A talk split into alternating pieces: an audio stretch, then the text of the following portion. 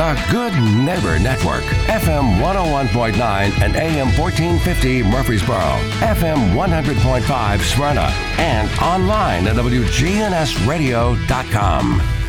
This is the WGNS Action Line, talking with Rutherford County newsmakers about what matters most to you. Now, your host, Scott Walker. Time right now, 812. You're tuned in to the WGNS Action Line. And this morning in studio, we'll have guests who represent our local area in Rutherford County uh, from the state senate and also state representatives. And uh, joining us first this morning, we have Charlie Baum, and you are a local state representative. First off, uh, area that you cover is is what?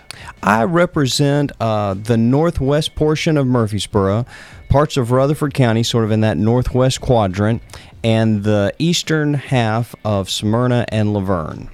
And I know you have to be somewhere this morning, so kind of update us, you know, on your end of, of what you're seeing right now within the General Assembly, any changes or things coming up.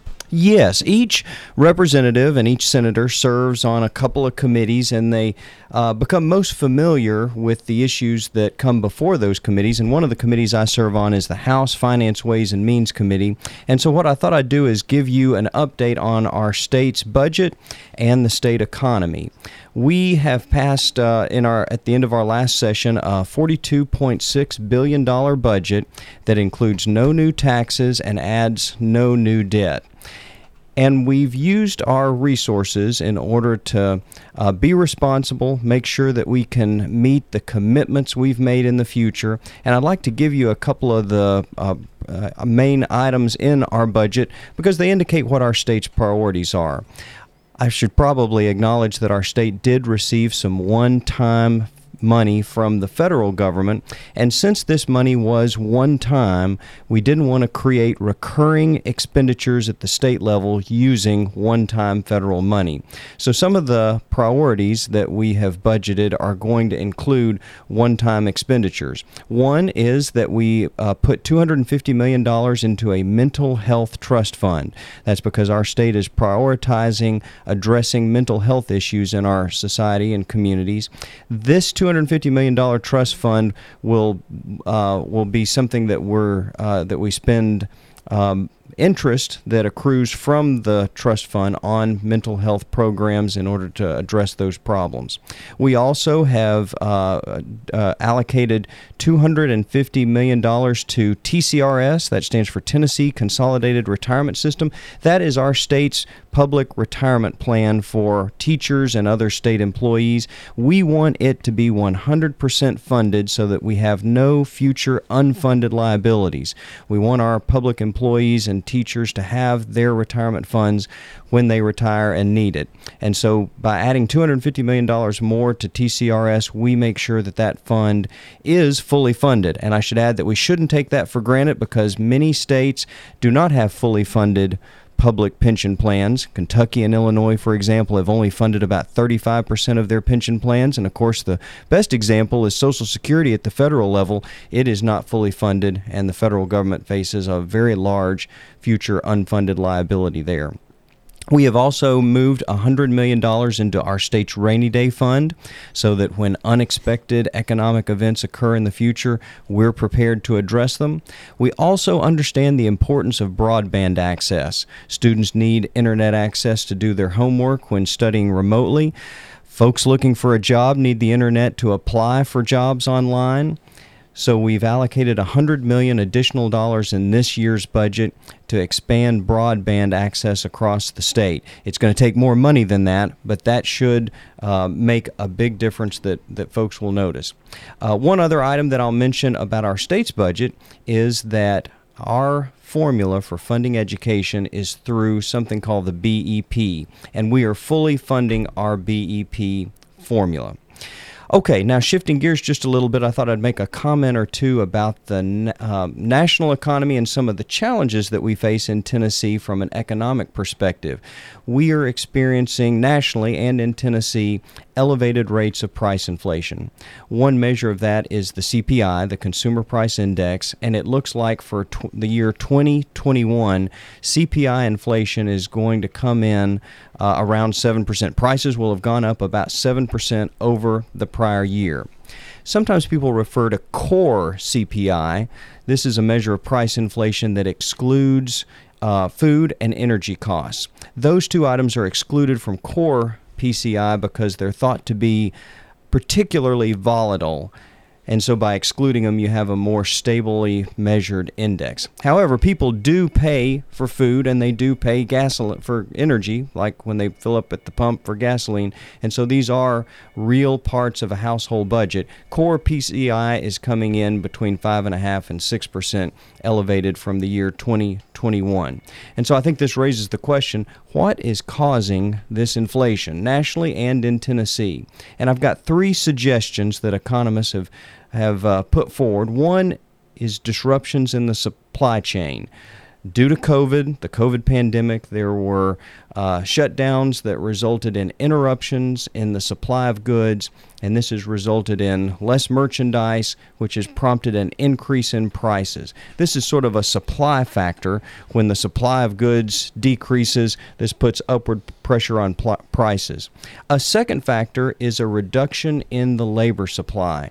When we have fewer people working, we're producing fewer things, providing fewer services. This is also putting upward pressure on prices, and it's from the supply supply side of the economy. The third factor I thought I'd mention that is a demand side factor is additional spending by the federal government.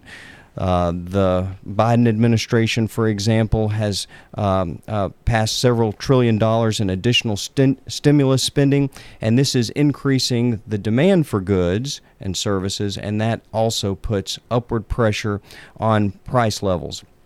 I thought I would conclude with a few comments on why uh, the labor supply seems to be reduced.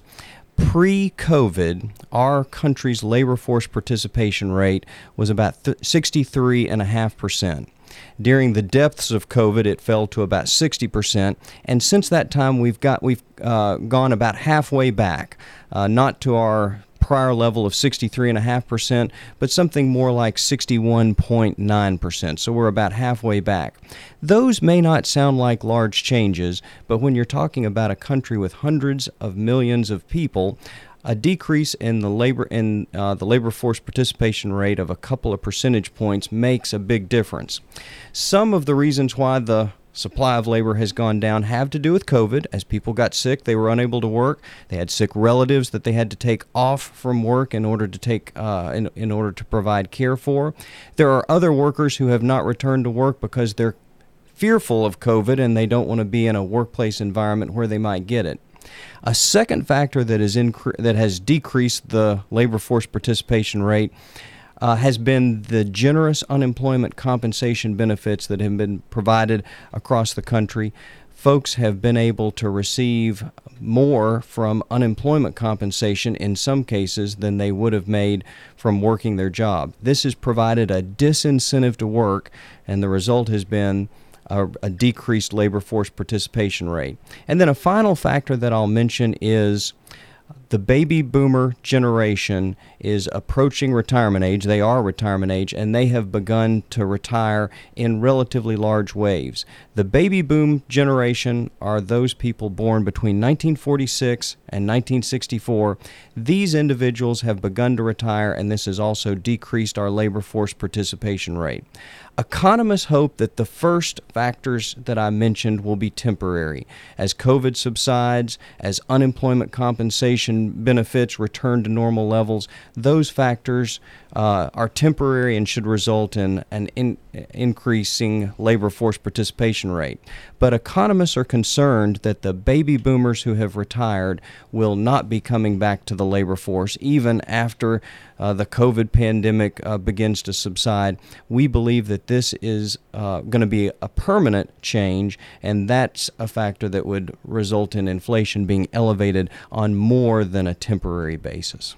Again, that was State Representative Charlie Baum. We are going to take a short break, and when we come back here in just a second, we're going to rearrange some microphones. And in studio with us this morning will be State Senator Dawn White, State Representatives Tim Rudd, and Mike Sparks. And Charlie, I believe you said you had to head on out of here. So. Uh, have a good day today. Thank you. Thank you all for having me. Time right now, 822. You're tuned in to WGNS on this Friday morning. Today, the 28th of January.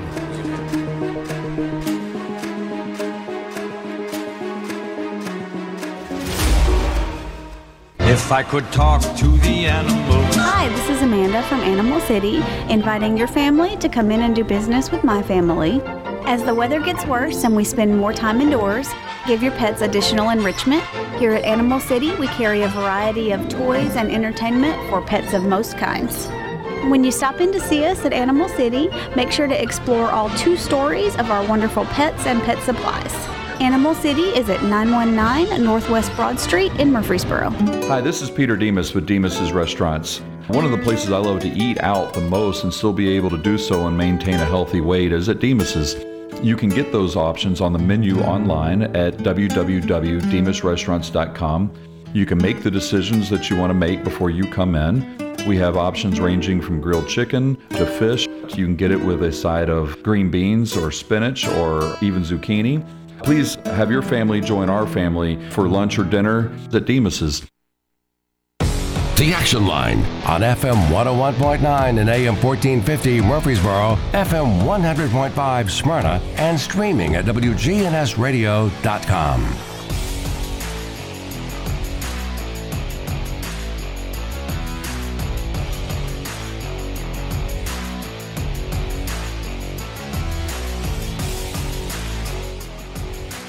Time right now, 823. Good morning. You're listening to WGNS. And this morning, once more in studio, we have with us State Senator Dawn White and State Representatives Tim Rudd and Mike Sparks. Again, all in studio with us. We heard from Charlie Baum just a second ago. He had to exit quickly, I guess, for classes that he teaches and whatnot at MTSU.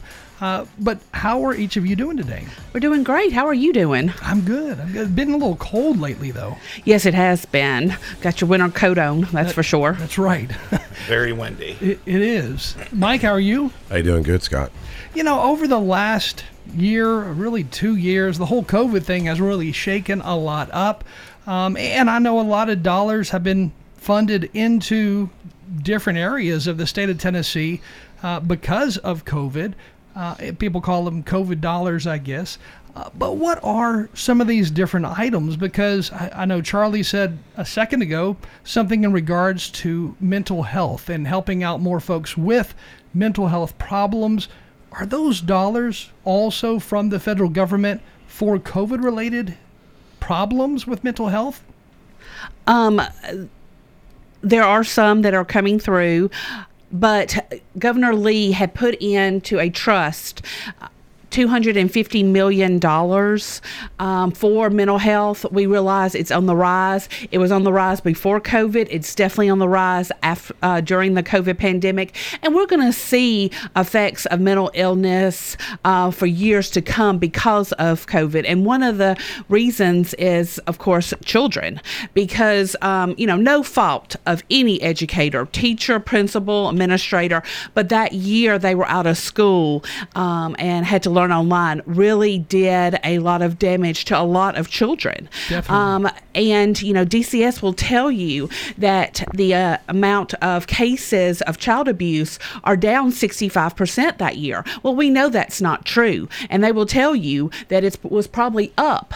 But your teachers, your counselors, your principals are the first line of defense for those children because they see those children day in and day out to say something's not right here. They start asking the child, they get more information from the child, they uh, send that child to the counselor. That counselor picks up because they're trained in that, and they're the ones that are reporting that abuse or neglect.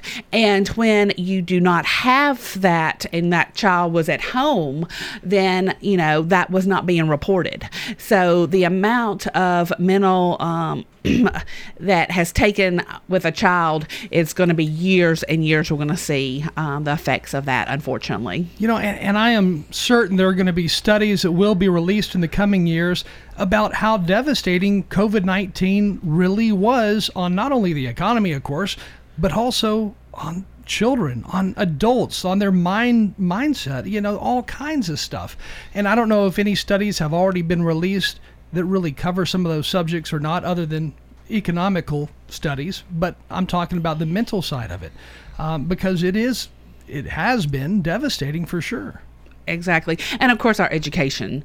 Um, uh, we lost a, ye- a year of learning. And again, no fault of anyone. It was just the circumstances. And I think teachers did the absolute best they possibly could with the circumstances they were given. But children need consistency. And so you, we were in school for two weeks, then there would be an outbreak at that school. They would have to go online for two weeks. Then they might could come back for a week. Then there was another outbreak and it was a two week. And so we had, and you know, the data is showing, especially with the testing, that we lost a year. And the federal government has sent down around $4 billion in education. And of course, we did summer camps last summer. Uh, we'll do them this year as well. Um, learning loss, we're doing after school programs. Um, to try to make up for the year that was lost. Um, and all the money does have to be spent by September 2024. So, you know, we're looking at how to effectively spend that money. You know, with children being at home, not in school, you know, obviously that is hard on a lot of kids. Some kids, you know, maybe they excelled being at home versus in school, but I would say the majority really did fall behind. But also, we have heard reports here at the station of increased school bullying, cyber bullying, of course, not in school, but cyber bullying throughout the whole COVID 19 pandemic. And that's another area that I don't think a lot of talk has really been focused on. But these are things that have come about, uh, and COVID 19 has made these things worse. It, it really has. And we're going to see that again. Studies will start t- coming out once the co- COVID pandemic um, kind of new, you know, goes and um, we become uh, herd immunity and it decreases, then that's when the studies. Of course, our main focus right now is the learning loss. We've got to catch that year up that those children lost. And so we're looking now at that. But I think you're right. Years and years later, we're going to see the studies and the effect of mentally what COVID 19 had on our children. Again, State Senator Dawn White also with us today. State Representatives Mike Sparks and Tim Rudd. What have y'all been working on over the last couple of months, and, and what are you seeing in the General Assembly, and what can we expect to happen in months to come? Well, it's uh, it's just this Tim Rudd. It's just now um, starting up. The committees are just now starting to put bills through. Uh, I guess, of course, we just got through the first major thing we got through with uh, redistricting of the House and Senate and the U.S. Congress, and those uh, have just come out finalized this week. And um, then after that, and I'll be glad to answer, we can discuss that. But the big the big thing right now is um, which Dawn uh, I know about, and I've been setting in and conferencing in on members of the House Education Committee. I was in a conference call last night about the governor's BEP formula.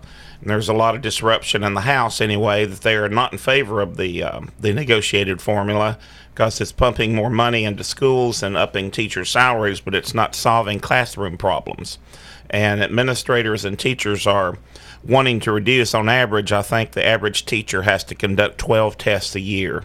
They're so busy te- they're so busy teaching to the test and testing they don't have time to do their work and spend more time with the children and help them. So we need to reduce that to six or less tests a year and um, get take that burden off the backs of teachers as well as giving them more more income. We're also looking at doing some reforms regarding um, uh, health care uh, for teachers to improve their health care. And uh, those negotiations are going on right now. So there's a lot going on in education right now, and that'll be coming to um, to committees, I guess, and starting next week, I guess, in the House. And uh, the House takes a usually on average it takes about a third longer to get legislation through because there's more of us, and we have subcommittees where the Senate doesn't have subcommittees. so it takes a lot longer to filter things through.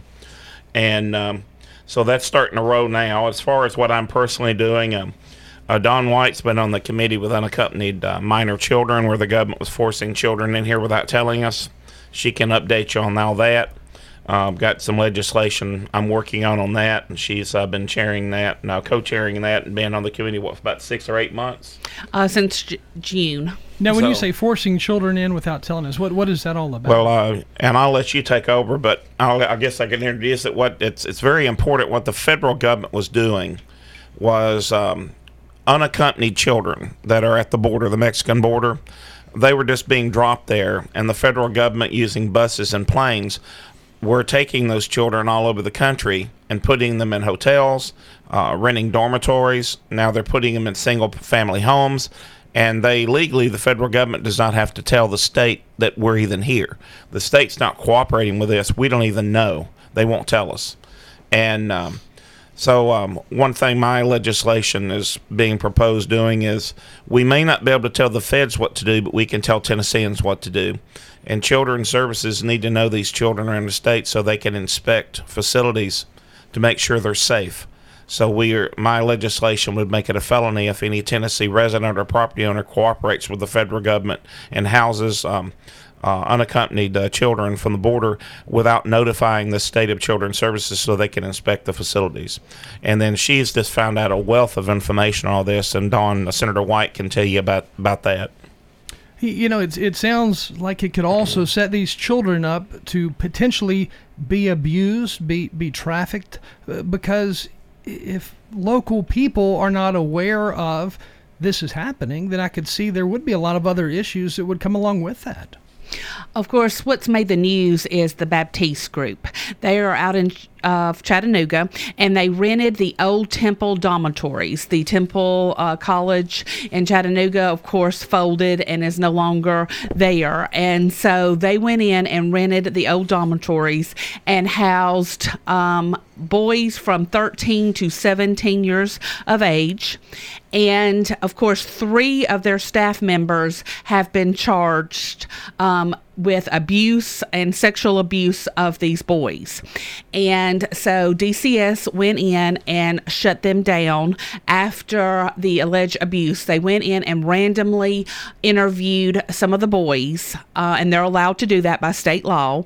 And the boys started talking and started telling the situation at the facility and outside the facility. One of the um, accused actually the sexual abuse took outside of the uh, temple dormitories.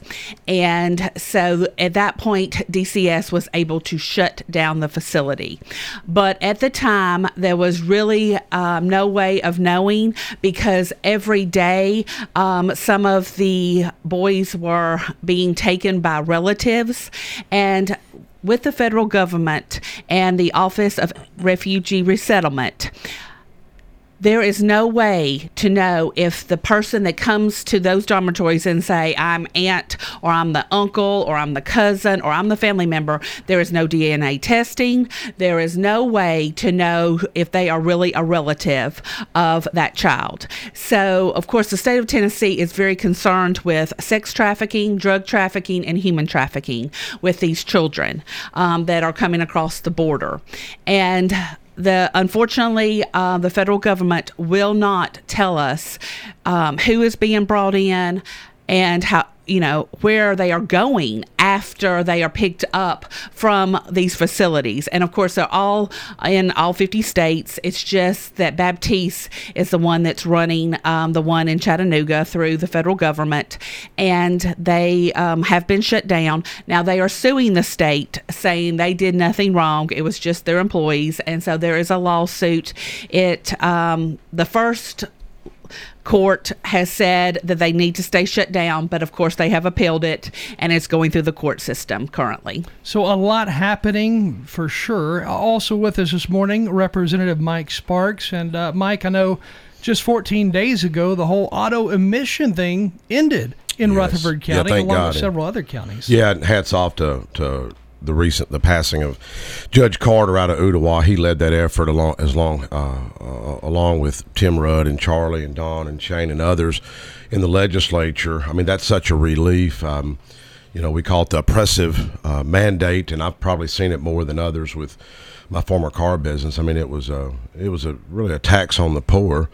Um, a lot of your mechanics are going to miss it though because they made a lot of money on on those replacing those little gas caps and everything else. But I was at Mike Carter's funeral, and you know we had Mike in at Shoney's about four years ago talking about um, the legislation and uh, trying to end emissions, and um, uh, we had about thirty people in there. And I remember Mike shared a story, and um, Mike was really sharp. Uh, as a former judge down in um, in Ooltewah, and um, he shared a story of a woman calling him who had recently bought a business. It was a Central Heat and Air company, and she had a few Ford vans, you know, and um, and she said she called him. She said, "I know I'm interrupting your time. You know, you're a busy legislator." He said, "No, ma'am, I've got time." And um, she said, "I know it's inconvenient." She said, "No, ma'am, it's not inconvenient. I got time for you." And she said, um, "You know that." All three or four of these vans had one code. It was a transmission code. Had nothing to do with the emittance, you know, coming out of the, the exhaust pipe. And she said, This is my livelihood. And I remember Mike sharing that story, and I watched Mike cry. I watched him get choked up. That was the kind of legislator he was. He was a fierce fighter, and we lost a fighter in the Tennessee General Assembly. But but a lot of that was led by uh, Judge Mike Carter, and um, yeah, it's it's jacked up. I mean, how do we? Why do we allow this? It's an infringement on our personal liberties and freedoms. But um, anyways, you had such a such relief. Um, I could tell you I got a tag expired because of emissions, but I won't. got to go get something registered this month. But it is oppressive, you know. A lot of times it was just something simple, you know. But Yeah. have you ever had that happen? You ever had? Oh yeah, yeah, and, and everything. No, not Scott. Not Scott Do I- Walker. I, I mean, you had issues such as a gas cap not being on properly, or maybe the gas cap just being old, not fitting right, and then it would make you fail your auto emission test. One time I was in line over in Smart. I was in line. Light was off, doing good. All of a sudden, the light come on while I'm in line. So I just had to wait and go through. Tell the guy, "Hey, man, I'm gonna to come back." You know.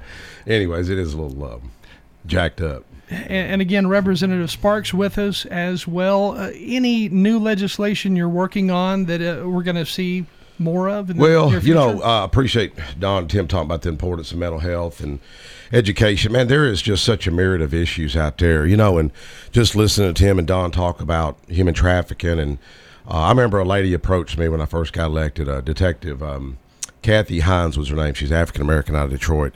And she had shared with me, well, one, it was kind of cool. She said, I feel led to come talk to you. She's a strong Christian woman. And she started talking about human trafficking. And I, I thought, no way. This kind of stuff, it may happen in Vegas or Chicago, but not our community. And she said, "No, I'm telling you, it does." And and uh, Kathy moved to um, to um, uh, Illinois, but um, you know, I was at a Latinos for Tennessee meeting last week. The governor was there with uh, Raul Lopez. Good, good, solid Christian folks. A lot of, a lot of folks were there, and um, Andy Ogles and other conservatives across the state. And um, and I heard somebody getting up there talking. I forgot which which woman it was, but she was talking about human trafficking, and she was talking about the kids being sold into into sex slavery, and then and then here's something that really alarmed me, talking about people being bought and and sold, organs being harvested. I, and I had a, a, a Hispanic lady with me, um, who came who came up there with me, and uh, Lisette Lopez. And um, I turned to her. I said, "You really think that stuff?" Because she said, "Mike, that stuff's happening." You know the word I think of, evil. We're living in some evil times, and uh, and I think there's spiritual warfare. I think a lot of people don't want to acknowledge it, but if you never acknowledge the enemy, no wonder we're losing ground. It seems like um, the mental health is at an all-time high. There was a good article of the day, um, New York um, Times of all places. I read it. Dave Brookings had um, wrote it, and he talked about the problems were at an all-time high of like evil. And I was glad somebody said it. Somebody wrote it. I'm surprised New York Times even printed it. But um, even throughout evil, I've seen good things. Just what was it two weeks ago? I think you heard me talk about um, Rutherford County Sheriff's Department and Murfreesboro police um, apprehending that that uh, man that had killed his wife in North Carolina, and they had the little three-year-old girl.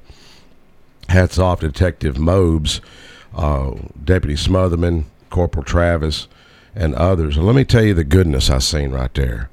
Because someone called me, wanted me to go to Department of Children's Services, wanted me to go to court. They wasn't going to let me in the court. And I heard a guy say, and I, I'm not going to say his name because he may get in trouble. He said, I'm going to that courtroom. Even if they try to stop me, I'm going in there. And I can't say his name. Um, and I told him, I said, brother, I'm going with you.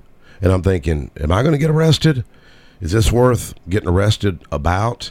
Uh, they didn't feel like they were getting the, le- the level of service from Department of Children's Services. Got to meet with the counselors, and that's an issue that, that you know many of us have been talking about. Is more counselors, more social workers to try to help these kids, and uh, got to talk to them. Their caseloads through the roof. Their caseloads through the roof. So, what do we do to help them? But let me tell you what that young detective did. Mobes is his name. He invited the family from North Carolina to church at Highland Heights Church of Christ. Here's a mother that lost her her daughter was murdered. Her sister came in. Her daughter came in. It's 30. And Detective Mobes invites them to church. Who does something like that? You can't legislate that. So we got to get this country back to some Christian basics. And there's evil on the rise, and there's people that will want to censor you for using the term Christian. Anything you do, they will try to take you down. I've witnessed it literally. And Scott, a lot of it's in the media. It's not WGNS radio. It's not the Murfreesboro Post. But there's elements out there that want to stop your First Amendment rights. Uh, they'll talk about the First Amendment long as they get their say. But then you start to talk about the root of the cause, the root of the issues, the root, nobody wants to talk about it. And if you do talk about it, take John DeBerry. You know what they done to him? They took him off the ballot. African American lawmaker who marched with Dr. King, who was at the mountaintop speech and heard it, and the Democrats took him off the ballot. The one voice, the one voice that was the strongest in the Tennessee General Assembly, they shut him up. But you know what? God had a different plan. You know what they done? What they do? They shut him down, but you know what Governor Bill Lee did? He hired him as an, advi- as an advisor. First African American to be on the same level at the state capitol. CNN won't print that. I'll challenge Gannett to print it. Challenge MSNBC. But anyways, that's evil. No, pe- people don't want to call it evil. That's evil. Definitely a lot happening in our state and, of course, all across the country. Now, going back to the subject a little bit here on children and children during the COVID pandemic. Uh, you've got things called parenting plans that judges issue for parents who are divorced and the child stays, you know, one parent one week, the other parent the next week. But are we going to see in the future more teeth in those parenting plans? Because we've had reports over the past year of children who were abused in some way, a father, a mother not following that so called parenting plan, and then officers arriving on the scene and not having the ability to make an arrest just because a parent violated the parenting plan and decided to drink alcohol, for example, become intoxicated. But you can't just give someone a intoxication test or a breathalyzer or a blood alcohol content test if they're in their own home getting drunk. Uh, So there's no teeth in so-called a lot of the parent plans out there and we have seen a lot of problems again with children over this whole pandemic period involving divorced parents, single parents and what to do in cases like that. So are we going to see changes in the future in that category? Of course, we were in uncharted territories uh, with the COVID 19 pandemic. No one saw any of this coming. No one could have really actually even planned for any of this to come. And so I think we're going to see a lot of legislation this year. Um, of course, we had special session in uh, the fall on, you know, a lot of the mask mandates, the vaccine mandates, um, that kind of issues, but I think we're going to see a lot of bills this session dealing with unintended consequences that came out of the COVID 19 pandemic. And that is probably one that we might see um, during this time. Um, and of course, a lot of um, education uh, bills. And we all have one that says, um, a school has to do 180 days of in-person instruction because we had two school systems in the state that did not go back until May uh, of 2021. And so those students definitely lost a whole year of uh, instruction in the classroom. And so we've got bills saying, you know, and there'll be consequences if they don't have 180 days of instruction. And um, so we're going to see a lot of bills filed, I believe, this session. And bill file deadline is next week. So we'll know for sure what is filed. And technically, there could be up to 1,500 bills filed. So it takes a little while to go through all of them, but we will see bills filed this session due to. Um, situations that we never saw or never knew that could be a situation because of the COVID 19 pandemic. Again, Senator Dawn White there. I, I think we are going to see a, a, lot of realizations, you know, people coming to the realization that, well, you know, we had this law or rule in place, but uh, we need to give it a little something else so that an arrest could be made if something happens again involving parents, parenting plans, and and juveniles. I mean, we are going to see, I guess, some some massive changes over the next few years, really because of COVID nineteen. So there may be some good that comes out of this, some big changes that come out of this. Well, uh, COVID um, COVID nineteen uh, is like a curse on our society, not only because of the sickness and death, but it's also brought out the very worst in people. It's also brought out the best in a lot of people. Um, but people's um, hidden prejudices and hatred, especially for uh, conservatives and people of faith, has shown its ugly head during this because uh, business owners that had these prejudices that didn't want conservatives or, say, a Trump supporter or a Christian or a person of faith working for them, they couldn't do anything. Uh, now they just assume that people who have not been vaccinated, which is about what 35 to 40 percent of the country, are conservative, which is not true. The largest group that doesn't want to be vaccinated is actually Afri- African Americans. But they they're using this as an opportunity. I'm getting calls all over the state where business owners are say if you're if you're not vaccinated, you're fired. Uh, and of course, under state law right now, you can ask if you're vaccinated, but you don't have to answer. And by law, there can be no retribution. But um, now they're they're doing it like we got ridiculous laws. Even hospitals won't do surgery in some cases now if you haven't been vaccinated. Well, or know, if you don't show proof, you don't you have to take a test that you've you don't currently have COVID 19. Yet they don't require people who've been vaccinated to have the same test. And it's already been proven and accepted science that if you have been vaccinated, you can still get COVID 19 and can still spread it. Yet they only are uh, prejudiced towards the unvaccinated when they should be both be treated the same. I get calls from employees all the time stating that they're they're trying to force me to be vaccinated. I got calls from Chattanooga though. the Volkswagen plant won't let vendors in their plant unless they can show proof of vaccination or, or take a test and um, they don't require the vaccinated to take the test, but only the unvaccinated for whatever reason. I think stupidity and ignorance, as well as prejudice, is playing a part in all this. And I do have legislation that just came out of legal yesterday that states that um, we have to we have to respect people's property rights. If you're a property owner and you don't want someone on your property that hasn't been vaccinated, that's your right because we have a constitutional people have a constitutional right to protect their property. If that's what they want, that's what they have. But um, uh, we can only go so far. But you've got to treat both parties the same. And my legislation said it would be a severe crime, punishable up to five thousand dollar fine. If you're requiring testing, you have to have unvaccinated and vaccinated people both tested, not just one or the other.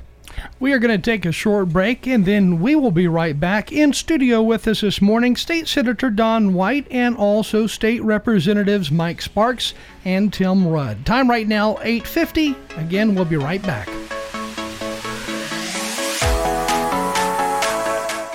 Hi, this is Becky Bookner, and I'm just so proud to talk about the veterans in our community and what an incredible gift they've given all of us. And that's our freedom and the right to live in this country. And we're so grateful to them for the sacrifices they've made. WGNS proudly salutes our U.S. veterans who have served our country. In this salute, we talk to a World War II veteran. American hero, Norm Elzier. You were on uh, B 24. The Liberator. The Liberator? That's what they called it. Our average mission was seven hours. We were on oxygen seven hours at times. There were six gunners on the plane. When we flew four missions, they give us a fifth of whiskey for the whole six, not a piece. We saved them up, and after we flew so many times, they sent us to the Isle of Capri for a week's rest, and that's where we took all our booze. Every time you got in that plane, you didn't know if that was your first time or your last. Oh, that's for sure. You got pretty hot at times. How many missions would you say you completed? Not 21, but after we come back from the Isle of Capri, we flew three straight days in a row, and the third day we got shot down. That was 21. After you were shot down, how long did it take for you to find safety? We bailed out over Yugoslavia, and it was German held at the time. We landed in uh, friendly areas, the Chetnik people there. They took care of us. And we uh, would be warned in advance that the Germans were on our tail, and they would take off. As far as food and water and food was like scarce. Food was scarce. The Germans would come into these villages and take their food. We would go to one village and we would have beans to eat twice a day for two weeks. Another village would be potatoes. I ended up jaundice because we didn't get the right food. That's one of those things. People did the best they could for us. True American Norm Elzier. Restoration One of Middle Tennessee. A team of experts and immediate responders who help homeowners after disaster strikes. After disaster strikes. Fire, water, or storm damage, we can help you get your life back to normal quickly. Restoration One Middle MiddleTennessee.com. Locally and veteran owned. The Action Line on FM 101.9 and AM 1450 Murfreesboro, FM 100.5 Smyrna, and streaming at WGNSradio.com. Right now, that time, 8.53, you're tuned to WGNS on this Friday morning, today, the 28th of January. Again, with us today, State Senator Dawn White and State Representatives Tim Rudd and Mike Sparks. Mike, you wanted to say something after that last break there. What was it? Oh, yeah. Well, um, we've got a surprise for you, Bart. Um, Representative Tim, Tim, Rudd and uh, Senator White, Senator Reeves couldn't be here, and Representative Charlie Baum and um, uh, Brian Terry. Brian, I think, is helping his mom had to go to town. We've got a surprise proclamation uh, that we had uh, passed on the Tennessee General Assembly floor. I think y'all passed it. Was it yesterday? Okay, then we had it early this week, but um, I'm gonna get Tim Rudd. Will you read this? Well, it's a, or do you want to read it, Scott? It's a little lengthy. Oh, I want to hear you read. Oh. it. You want to read it? Okay. Anyways, um, it's a little lengthy. It says you got the radio voice. No, I yes. like radio voice. Um, uh, whereas locally and locally owned and operated radio stations have been important cultural institutions since the early days of radio industry, as the new medium brought local, national, and world events to listeners in a timely fashion and opened doors to music, sports, weather, and other features. Whereas WGNS Radio in Rutherford County is one of such vital stations, which for 75 years, 75 years, folks, has provided its listeners with outstanding services. Whereas WGNS signed on on at 10 p.m. December 31st, 1946. December 31st, 1946. Initially, the offices, studio, and transmitter were housed in a small two-story block building located near the station's self-supporting 328 foot radio tower, whereas Cecil Elrod, the radio station's first owner, chose to relocate WGNS studio to the mezzanine of his family's business, Elrod's French Shop, which was an elegant women's apparel store on the east side of Murfreesboro's historic town square. Whereas in, 1960, in the 1960s, the radio station moved three blocks off the square to its present location, 306 South Church Street in Murfreesboro. And whereas while WGNS has broadcast on AM 1450 for a remarkable 75 years, in 1995 the station expanded its offerings to include its Good Neighbor programs on TV, Channel 11, the Class A st- television station broadcast the same program as it's heard on its radio, but it also televised its shows, which also often featured the station's host interviewing various community leaders. And whereas March 2007, WGNS put its hometown focus broadcast on FM 100.5, FM 101.9 in combination with its internet site, there are currently five ways of connecting with Murfreesboro through the Good Neighbor station, which is exactly what the letters D, G, and S and its call sign stands for. Whereas local sports broadcasters have been very popular on WGNS, the station has included live play by play local high school games since 1947. Continues the heart of Tennessee's Blue Raider affiliate. WGNS has been the area's blue blue uh, Atlanta Braves station for 40 years, whereas in the 1940s and early 1950s, the gospel airs fill the airways with music every Sunday night, and WGNS still devotes much of the Sunday broadcast schedule to religious programming, whereas many prominent figures have been associated with the storied radio station during its 75 year history, including former state representative John Hood, Hall of Fame broadcaster Carl P. Mayfield, who has had a national satellite radio, Mr. Boots. Boots Boots, Jerry Brown, well known local musician Carl Tipton, nationally known John Young, sportscaster Monte Hale, in whose memory local street and basketball arena at Middle Tennessee State University is named after. Whereas December 2021, 21, FM 100.5 relocated to Smyrna and La Vergne in order to expand to its current areas of Rutherford County. Whereas 75 years, WGNS provided countless hours of reliable information, quality entertainment, and caring public service to thousands of listeners who have earned a hallowed place in the hearts and fans. Now, therefore, I, Cameron Sexton, Speaker of the House of Representatives, on this 112th General Assembly, State of Tennessee, at the request in conjunction with Representative Mike Sparks, Representative Tim Rudd, Representative uh, Charlie Baum, Brian Terry, Senator Dawn White, Senator Shane Reeves do hereby proclaim that we commend and congratulate the owners uh, and staff of WGNet celebrate 75 years of broadcasting and service to their community and extend to them our best wishes for much continued success. Congratulations, Bart. Thank you so much. That means so much. You just can't imagine. We appreciate that and uh, work very hard to be a good neighbor. And we'll continue to do that. Thank you so much. And thank you for all that all of you do to make this community better. That's so much appreciated also. Thank you. Congratulations to you, to the Walker family and to WGNS. Um, you know, I don't think you realize what an impact you truly have on this community. You know, whether you're a nonprofit and you want to get your message out, whether you're having an event in Rutherford County, you're always welcoming nonprofits and um, community events to come on your show and to talk um, and your radio station and talk about their mission and what they uh, need from the community and voting volunteers. And so many organizations in Rutherford County has truly been blessed by coming on this show and you having them on this show. So thank you so much for everything you've done for this community. Thank you, Senator White. Thank you for all that you do, and uh, all each one of you. Uh, you're our heroes, and we we really appreciate. Well, this uh, this station had a profound effect on me politically, because in the late '80s, when I first got involved in politics, and then in the early '90s, Bill Vogel, the former owner of the station, was chairman of the Republican Party, and he was very encouraging to me as a young Republican. And when I made um, the decision to run for state executive committeeman in 1984, uh, to be on the state party's executive board, he encouraged me and supported me and endorsed me in that. And uh, so this station definitely has had a big impact on uh, me and Rutherford County because of that. I guess I've made a little difference in Rutherford County. I didn't and I may not be story. state rep today if they hadn't encouraged me to run for state committee. Wow, uh, that see now there's a, a neat story. I had never heard that before.